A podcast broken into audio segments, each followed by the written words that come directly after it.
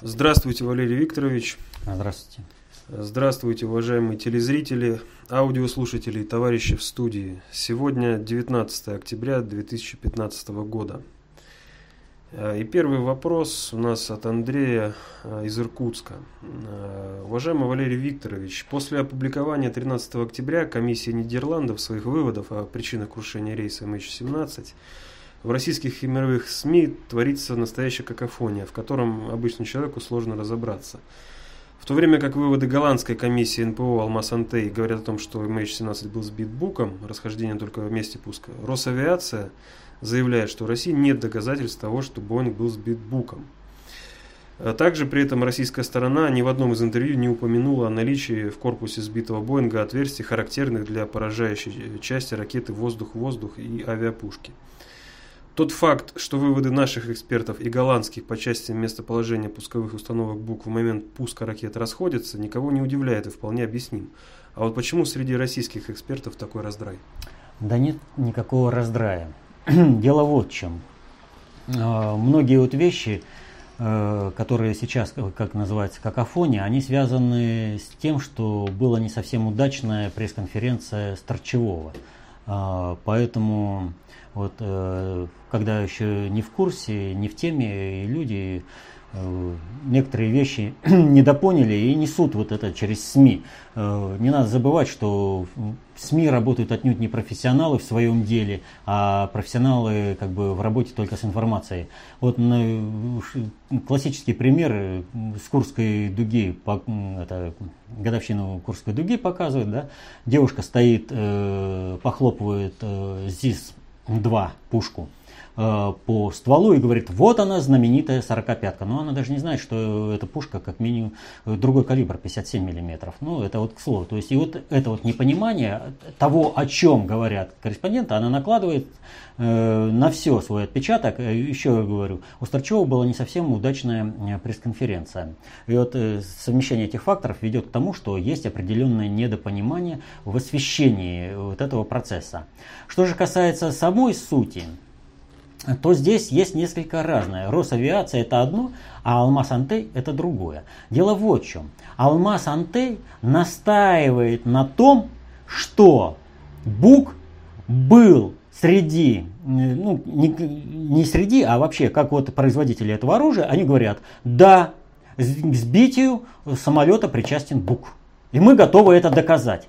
Но они нигде не говорят, что самолет был сбит именно только в результате, именно только в результате применения Бука. Вот этого они нигде не говорят. Они говорят, мы можем доказать, что Бук причастен к сбитию. А Росавиация э, в своем говорит о том, что э, не факт, что был сбит именно Буком-то что там и другие факторы были. А вспомните презентацию Министерства обороны. О чем сразу было сказано? Самолет участвовал, и, и я уже неоднократно об этом говорил. Россия грамотно выстраивает линию защиты. Она оглашает поэлементно картину сбития Боинга. То есть самолет оглашен, и ряд связанных с этим э, вопросов. Действия Бука оглашены и связаны с этим э, элементом. И уже поставлена позиция Росавиации о том, что это все должно быть сведено в одну, так скажем, в одну составляющую. Так что, а какофония, она еще обусловлена вот чем. А, дело в том, что Россия начала работать на опережение. А, а, когда стало понятно, что доклад будет использован против России, Россия Э, организовала утечку информации, и в одной из малазийских газет было опубликовано письмо, направленное этой комиссии по расследованию Нидерландов, о том, что вы нарушаете основные принципы именно расследования. Вот.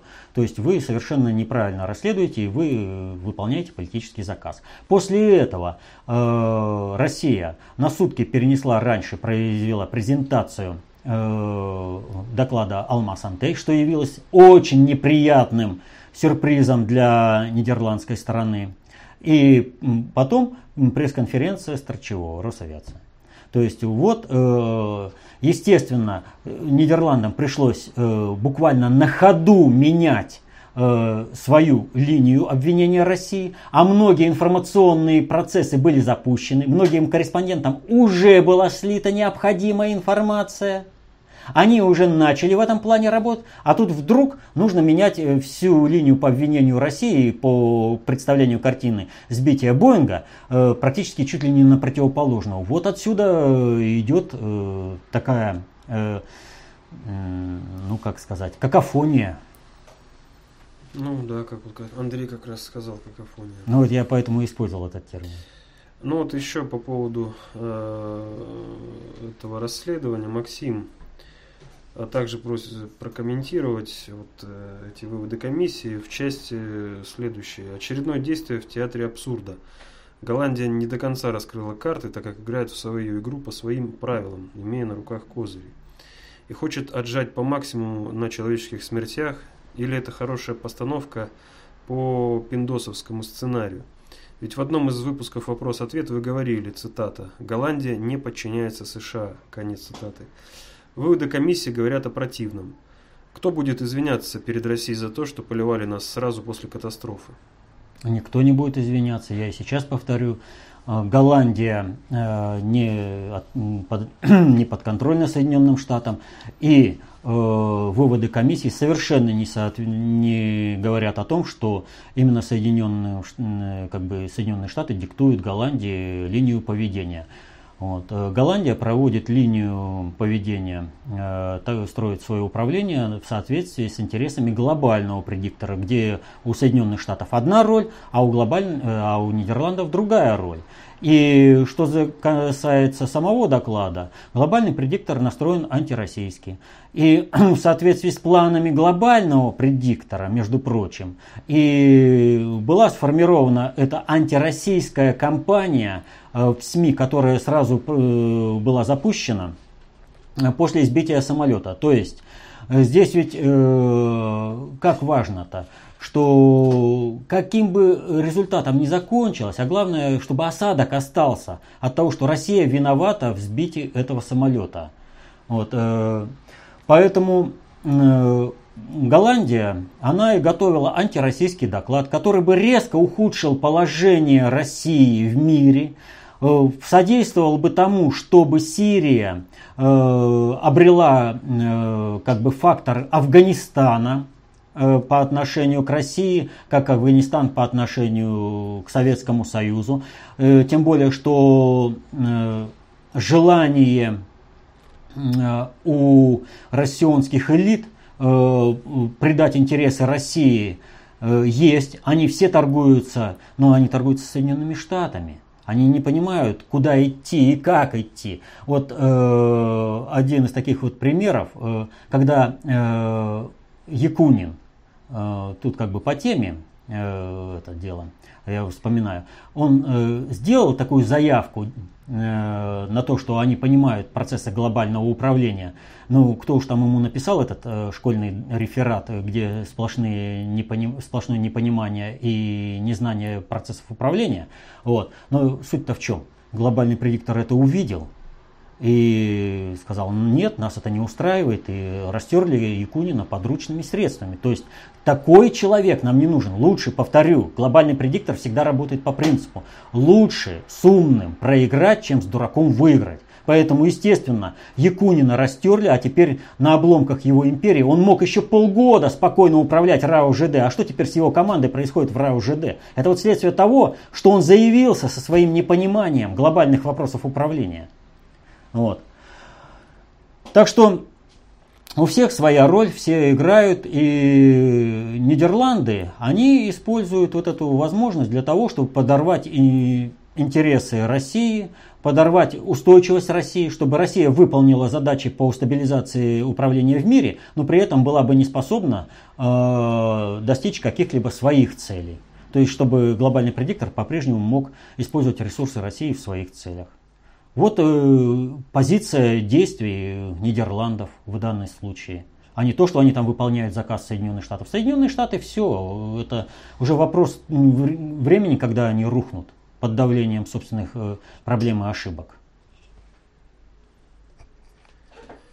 Ну, еще один, э, так скажем, популярный вопрос многих посетителей нашего сайта интересует, а за что Дмитрий Анатольевич Медведев получил орден о перед Отечеством? А пионер всем ребятам пример. Правильно, дорога идешь. Вот, и всем представителям россионской элиты пора бы уяснить Владимир Владимирович, государь России.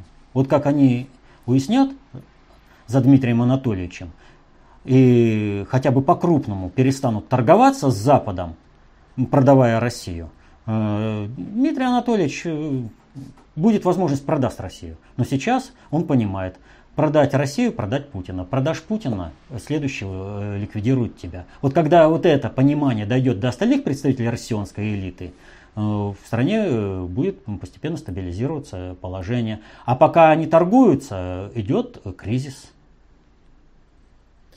Вы, кстати, Дмитрия Анатольевича в США не пустили.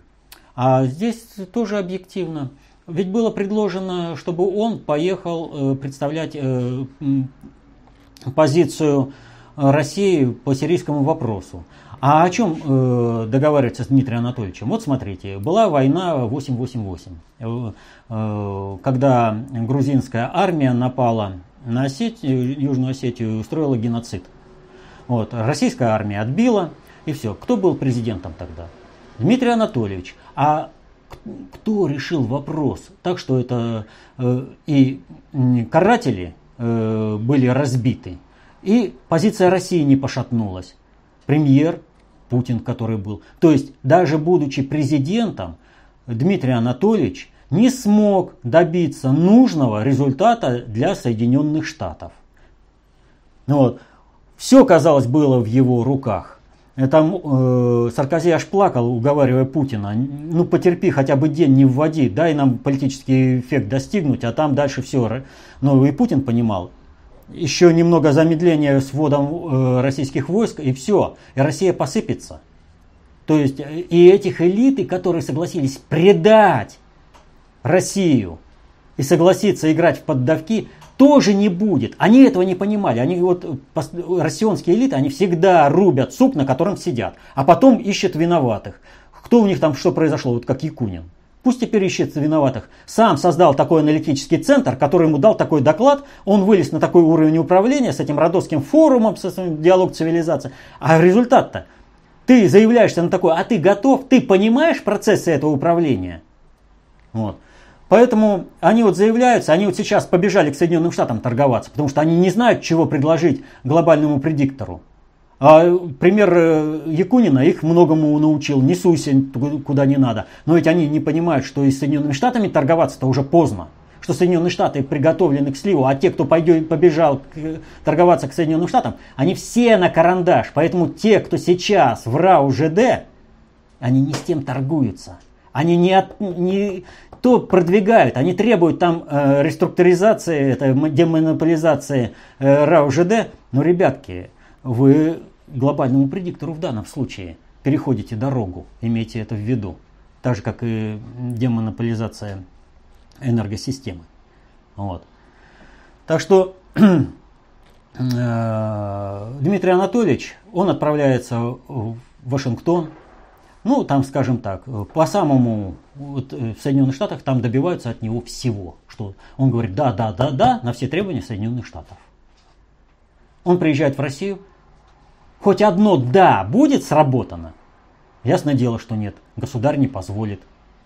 Так и какой интерес Соединенным Штатам? А то, что они отказались с ним – встречаться, даже чисто по политическим моментам, это показывает то, что элита, страновая элита Соединенных Штатов находится в состоянии истерии, и они допускают все больше и больше ошибок. Им с политической точки зрения было необходимо встретиться с Медведевым и договариваться. Но они же все требуют э, разговора с позиции силы, они по-прежнему хотят э, мускулами там всех напугать своими. А поезд-то уходит. Нет у них уже этих мускулов. Игорь Краснухин э, просит прокомментировать события в Кишиневе, которые очень напоминают события в Киеве. Для чего нагнетается ситуация для развязывания войны с Приднестровьем? Ведь Приднестровье же не Донбасс, оно полностью простреливается. Есть информация, кстати, что американцы собираются строить военно-морскую базу в Одессе.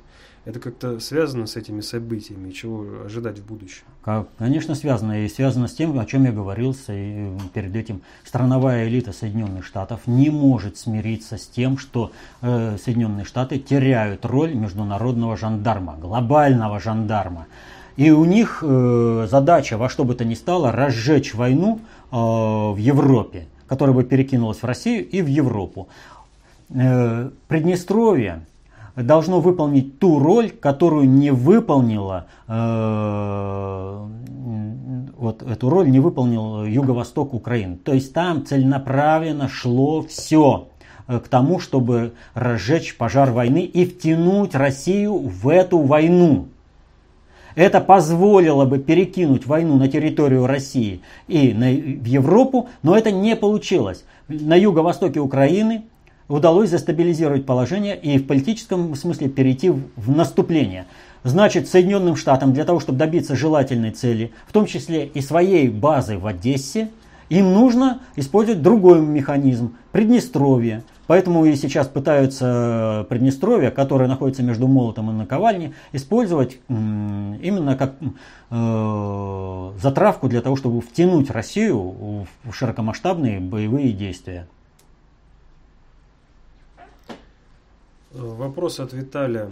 Э, не совсем понятны действия ЕС и стран в него входящих. Сначала принимают заявление о дестабилизирующем факторе России в Сирии – но вслед за этим заявление от Штайнмайера о невозможности решения сирийского вопроса без участия России. Является ли это попытками выхода из-под юрисдикции США?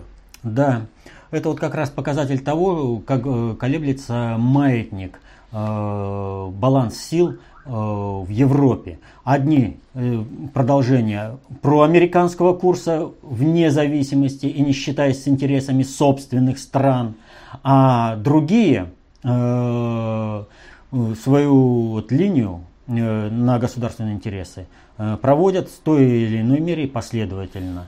Вот. Так что это нормальный, нормальный процесс, когда система переходит из, из-под управления одного субъекта под другое, управление другого субъекта. Действуют правила и того, и другого. Максим также просит прокомментировать заявление Оланда о возможном дальнейшем сотрудничестве с Россией в области кораблестроения. Что это? Бред? Попытка Франции стать белым и пушистым в глазах России и мировой общественности или покаяние? А нет, это тоже продолжение вот этого же самого процесса. Попытка э, выйти из-под диктата Соединенных Штатов и решать э, собственные вопросы. И поэтому здесь вот Оланд пытается решить э, две задачи. Во-первых, его в результате провала Э, с проектом Мистралем очень сильно давит э, страновая элита, которая, в общем-то, завязана на все процессы производства. Вот. Э, и Оланд стремительно теряет здесь поддержку. Для того, чтобы не оказаться на скамье подсудимых, а он реально может отказаться на скамье подсудимых за измену родине, в данной ситуации. Потому что все его действия именно таким вот образом могут трактоваться. Потому что ущерб, нанесенный его управлением, он гигантский. Именно государстве Франции. Вот. Он пытается как-то сманеврировать, решая вопросы, э, ублажить Соединенные Штаты, э, Россию и элиты. Ведь э, в чем здесь суть? Ведь если вот сейчас Франция, она потерпела колоссальный политический ущерб. Она прекратила быть э, желанным партнером э, по взаимодействию э, с другими странами. Восстановить вот это э, паритет может только одно, если Россия вернется к тому же самому э, формату сотрудничества. То есть всему, всему миру будет показано, что смотрите, Россия подурила а теперь вернулась на круги своя, да?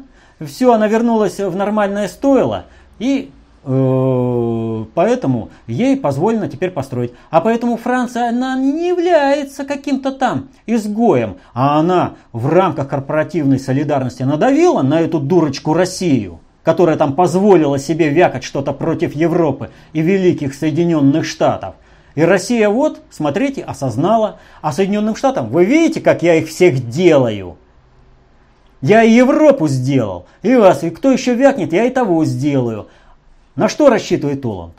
На те самые и патриотические, и либеральные кланы в России, которые сейчас торгуются с Западом, а точнее с Соединенными Штатами, на предмет продажи России и совершения государственного переворота в России.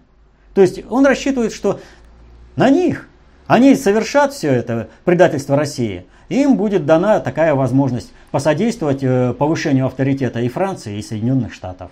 То есть служить хозяину. Вячеслав спрашивает далее. Почему помощь авиации России для Сирии – это не втягивание России в войну, а помощь Донбассу – втягивание?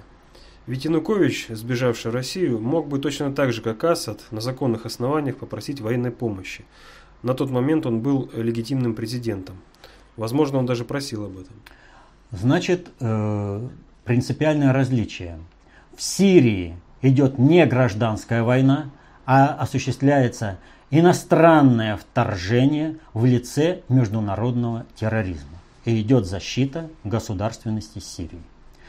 Э, что касается Украины, то там гражданская война. И соответственно этому участие России на стороне одной из э, сторон конфликта ведет к тому, что мы э, тут же становимся врагами другой половины конфликтующей стороны. Нас на Украине и так объявляют врагами, что мы типа туда вторглись. И так половина Украины думает, что она сражается против России и искренне ненавидит Россию, русский мир, э, русских вообще. В данной ситуации, и я неоднократно говорил, о том, что примерно где-то до середины мая 2014 года на Украине не было гражданского конфликта, там шла карательная операция. И именно до этого момента просьба Януковича была в какой-то мере обоснована. В какой мере? А в той мере, в какой система управления Украины и настроение Украины готова была бы принять вооруженную помощь России. Но эта помощь России была бы ограничена присутствием российских войск как баз в тылу легитимных Донецкой и Луганской республики, но до проведения референдума это было единое государство. А теперь вопрос легитимизации, институализации и все прочее ставит вопрос о том, что Россия как союзник будет агрессором на Украине, чего допускать нельзя. Поскольку это сразу же превращает Россию действительно из э, партнера э, с легитимными правоприемниками Донецкой и Луганской республики, э, просто в агрессора, который вторгся на территорию какого-то государства, воспользовавшись его политическими дрязгами для того, чтобы решить какие-то свои вопросы. А поскольку Европа настроена антирусски, и вот именно этого, именно этого, подчеркиваю, ждет ждут Соединенные Штаты и все подпиндосники в Европе для того, чтобы развязать полномасштабную войну в Европе и в России. Им нужен только повод вот такой. Ну что предлагаете? Э, ринуться в это? И погибнуть ради того, чтобы... Ну вы знаете, есть такой пример, когда так же действуют. Это бык на арене перед Тореадором. Его дразнят красной тряпкой. И он на эту тряпку кидается. Так вот, кто предлагает ввести войска, он уподобливается этому самому быку. А меня больше ничего не волнует. Меня тряпка раздражает. А кто мне там воткнет шпагу и отправит потом э, на жаркое, не волнует. Ну, головой вообще-то надо думать хотя бы немножко. Вячеслав из Киева просит прокомментировать создание США транстихоокеанского партнерства.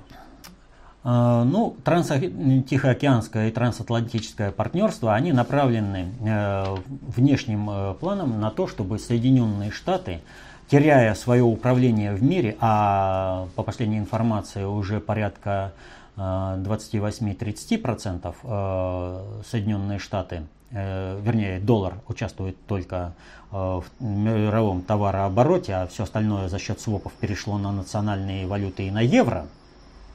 Но сейчас юань мощно входит. Вот.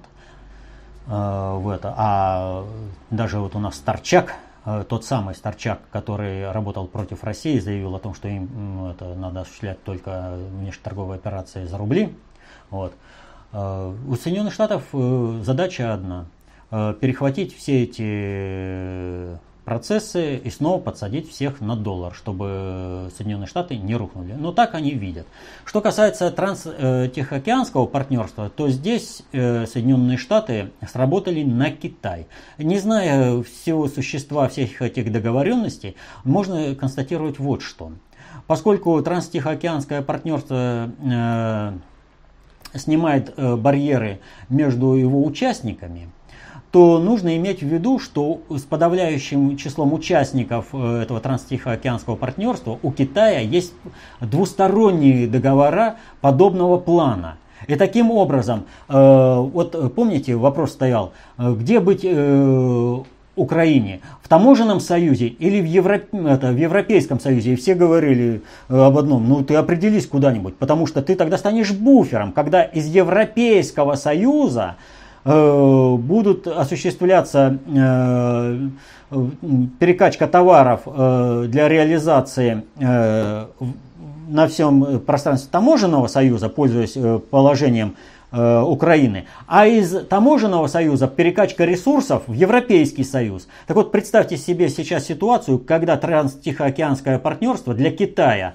получилось не одна Украина, а множество таких Украин в лице э, государств-участников э, транстихоокеанского партнерства, с которыми у Китая заключены двусторонние договора подобного рода. То есть Соединенные Штаты и страновая элита хотели одного, а с точки зрения глобального предиктора достигнуто другое. И поэтому Поэтому вот Кэмерон процессы вот они выводят э, Китай на первое место. Собирался там э, просить помощи э, Китая в реализации авиационных ударов по террористам в Сирии. У Китая, который как бы туда и не вошел. Вот. А Китай э, уже тоже предварительно ответил на это, что не собирается быть мировым жандармом и заменять Соединенные Штаты. А почему? А потому что Соединенные Штаты еще не выработали весь свой ресурс, и, и Китаю поздно входить. А почему Кэмерон-то обращается? Ведь процессы управления запускаются изначально. И еще раз говорю, своим вхождением в Сирию и началом ударов по ИГИЛ Россия опередила Китай. Не позволила Китаю стать миротворцем там.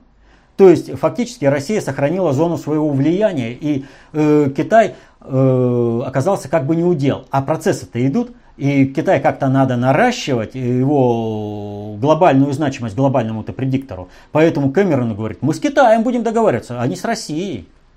Хотя Китай там ничего не представляет. И Китаю нужно самому быть посредником э, с Сирией. Ему, почему они э, должны обращаться к России. Поэтому, естественно, у Китая какой ответ? А мы не будем мировым жандармом. Пусть Соединенные Штаты еще там вырабатывают полностью свой ресурс. А как они будут решать вопрос с Сирией, не имея мандата вообще на участие там? Они еще это не решили ни с Сирией, ни с Россией. Вот. Так что вот такие дела. Вопрос от Романа. В одном из выпусков «Вопрос-ответ» вы достаточно продолжительно и подробно говорили о маршале Жукове как о предателе СССР в Великой Отечественной войне. Приведу небольшой фрагмент, э, цитата. «Я говорю вещи, которые неприемлемы ни для критиков Жукова, ни для его почитателей. Но если изучать деятельность маршала Жукова, то выяснится, что он всегда и во всем работал против СССР на заговорщиков. Но это не значит, что Жуков был врагом России как таковым, он был врагом Сталина и сталинского курса развития. Конец цитаты. Это вопрос-ответ. А в статье «Запад СССР», э, как на самом деле шла холодная война, э, кстати, смотрите в нашем разделе «Аналитика» на сайте fktaltai.ru, в подразделе «Почему именно Хрущев?» после момента о выводе Хрущевым из состава ЦК антипартийной группы в июне 1957 года говорится следующая цитата. И вот здесь в очередной раз проявилась истинная нравственность Хрущева. Он понимал, э, совершенно им вполне достаточно для того, чтобы отправить его в отставку, списав на него весь негативный эффект от смены политического курса СССР. А продолжить этот курс поручить человеку, который не замаран в хрущевском волюнтаризме и пользуется популярностью. Среди троцкистов и интернацистов, окружающих Хрущева, такой был только один. Это маршал Победы Жуков э, и так далее. Получается, что Одно суждение о Жукове противоречит другому. В вопросе ответьте, он не был врагом России как таковым, но был врагом Сталина и сталинского курса. А в работе Запад СССР он был объявлен троцкистом-интернацистом. Но ведь в нашей же стране троцкист и враг это практически одно и то же. Или я вас неправильно понял? Э, это ошибка восприятия, э, когда то, что говорит один, совсем не то, что слышит другой. Вот помните, Э, как бы ну, в глобальном плане это в работе мастера Маргарита э, в диалоге Иешуа с Понтием Пилатом, э, когда Понтий Пилат говорит, ну вот ты там замышлял свергнуть это правление здесь, он говорит, да не было этого такого, ну как же, вот за тобой все записано, он говорит, да, ходит со мной здесь один, все записывает, Заглянул я в его пергаменты, ничего решительного я этого не говорил. Вот. А, ну, он вырвал там, я умолял там сожги это, э, но он вырвал у меня эти рукописи и убежал, кто такой, Леви Матвей. Но это вольный пересказ, это далеко не по, потому что это не, не совсем по теме, но это вот вопрос о том, что не всегда э, то, что человек слышит э, или читает, соответствует тому, что написано или было сказано. Вот э, в этом отношении лучше всего обратиться к работе э, адекватного понимания того, что слышишь или слушаешь и читаешь, видишь. Это вот э, помогает э, работа внутреннего предиктора от корпоративности к соборности, э, глава 10 в частности. Вот, э, она как раз там э, описывает о том, э, что люди слышат и видят, и как вот этот буфер есть. Так вот, о чем в данном случае идет речь? Нет никакого расхождения. И, и троцкисты, как таковые, они тоже не были врагами России. Они были всего лишь врагами того курса, которым пошла Россия под руководством Сталина. Вот троцкисты, они по образному выражению э, Троцкого видели роль России в том, чтобы быть тем хворостом, который зажгет пожар мировой революции. И все, соответственно, этому э, ими откидывалось. Поэтому курс э, на построение социализма в отдельно взятой стране, курс на мирное существование двух систем, который взят был Сталиным, естественно, троцкисты не приемли. Не приемлил это для себя и э, Жуков. Поэтому, естественно, выступая против политического курса, он выступал и против страны. Но как таковым предателем страны в его понимании он не был. Вот для того, чтобы это понять, нужно э, вот, э, понять простую вещь. Вот было такое восстание э, Болотникова в смутное время. И он э, себе, э, э, как вот сказать, последователей набирал простым лозунгом перебьем всех дворян до бояр и сами станем двоя, дворянами до боярами. То есть, э, как там кто заслужит, тот и будет. И вот возьмите французскую революцию. Бывшие революционеры стали э, всякими королями, герцогами, маркизами, графами. Они стали генералами. То есть в толпоэлитарном э, обществе при любой революции пришедшие на смену вот свергнувшие одну власть, они строят ту же самую модель государственных отношений. Они свергли одних э, узурпаторов королей, а сами стали этими королями, узурпаторами, графами. Так вот, э, Жуков принадлежит к той же когорте, так сказать, наполеоновского, маршалов наполеоновского типа. Он участвовал в войне, Э, в гражданской войне за советскую власть вовсе не для того, чтобы было э, всеобщее счастье и все люди были равны между собой. Да, пусть все будут между собой равны, но лично я должен занимать определенное положение в обществе. А поскольку Сталин работает на то, чтобы элиты как таковой не было, а каждого, у каждого было э, по заслугам, да за это ли я кровь проливал на колчаковских фронтах, как там сказано в одном э, романе Булгакова. Вот. Он, естественно, с чего это? Я должен быть элитой, я генералом заслужил, там все. И, и он в этом плане шел. Он, ему не нравилось политическое устройство страны. Он против него шел. А вот для того, чтобы изменить это политическое устройство страны, он шел на то, чтобы подорвать ресурсную устойчивость страны в целом. Его не интересовало. Да элиты сейчас, вот россионские, которые торгуются Соединенными Штатами, делают то же самое – те коллаборационисты, генерал там Краснов, Шкуро и прочее, пошедшие на службу Гитлеру, делали то же самое, как и Жуков. Им без разницы было, но те вообще служили кому-то. Жуков хотя бы понимал, что э, в своем доме мы разберемся сами, да, пусть вы там используете это вот иностранное вторжение, оно только как э, система э, давления на вот эту политическую систему, а мы уж воспользуемся этим и изменим, а потом-то мы уж разберемся. А там Краснов и Шкуро, они просто халуи. Они просто готовы были уничтожить Россию ради того, чтобы выслужиться перед своим кем угодно, любым хозяевам, лишь бы только Россию уничтожить. У них цель была такая. Вот у, Жукова не было такой цели. У него было использовать, вот создать неприятности стране для того, чтобы достичь своих кланово-корпоративных интересов. Именно этим сейчас руководствуются все элиты. Вот. А как, врагом как таковым, да и вот все патриотические кланы, они разве враги России? Нет, им только другое политическое устройство, другое место в этом политическом устройстве этого клана, другой исход. Они поэтому и сейчас ведь постоянно обкатывается э, в патриотической среде, среди этих кланов, э, вопрос о крепостном праве. О, как им бывшие крепостные хотят иметь своих крепостных из 19 века, теперь уже в 21 но крепостных хочется. Вот уровень мышления, вот уровень понимания процессов управления. Поэтому глобальный предиктор не будет работать вот с этими кланами. Они зря на это надеются. Их уровень, он торгашество с Соединенными Штатами, но они рухнут с Соединенными Штатами. А те, кто слишком сильно э, заявятся, у них судьбы-то вот э, Жукова, Жуков все-таки маршалом Победы был обозначен, а глобальный предиктор э, с такими, кто слишком сильно сотрудничает, э, с тем, с кем не надо, он их уничтожает. Вспомните, э, например, перед войной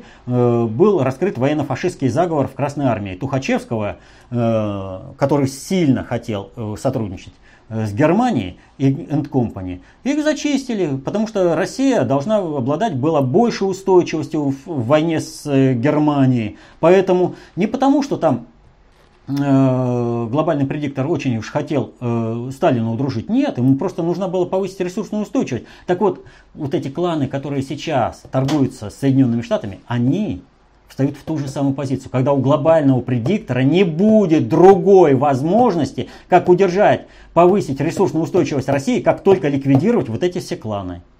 Ну, они чего добиваются? Они рубят суп на своем, на котором сидят. Им с Путиным надо договариваться. Им э, вокруг Путина надо вертеться и ловить его каждое слово и выполнять то, что он им говорит. А они торгуются. Ну, роют себе.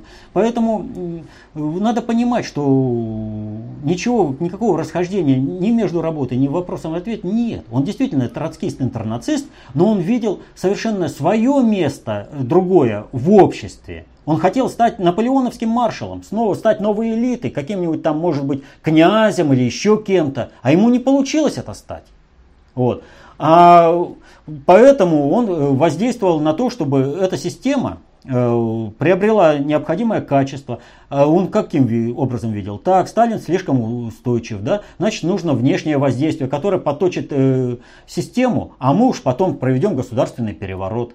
То, что вот им удалось после смерти Сталина осуществить. Но ведь планировалось, вспомните, сначала свезли в 1941 году э, к ноябрю, к ноябрьским праздникам всех первых секретарей в Москву, как бы для торжественного заседания. А потом Жуков требует перенести э, команд, э, это, э, ставку фронта это, штаб фронта, э, с западной окраины Москвы на восточную. Ну и все. Вот тебе и основа для совершения государственного переворота. Съехавшиеся первые секретари Сталину, ты что, страну сдаешь?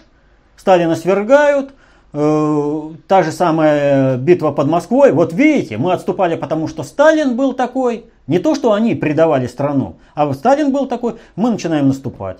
А поскольку это не получилось, э, Жуков дальше начал сдавать. Ржевская битва. Вот. То есть чисто корпора... кланово-корпоративный интерес, а не потому, что он там Россию ненавидел или еще что. Он видел по-другому политическое, социальное устройство России и свою роль в этом э, устройстве, за что он и боролся доступными ему средствами.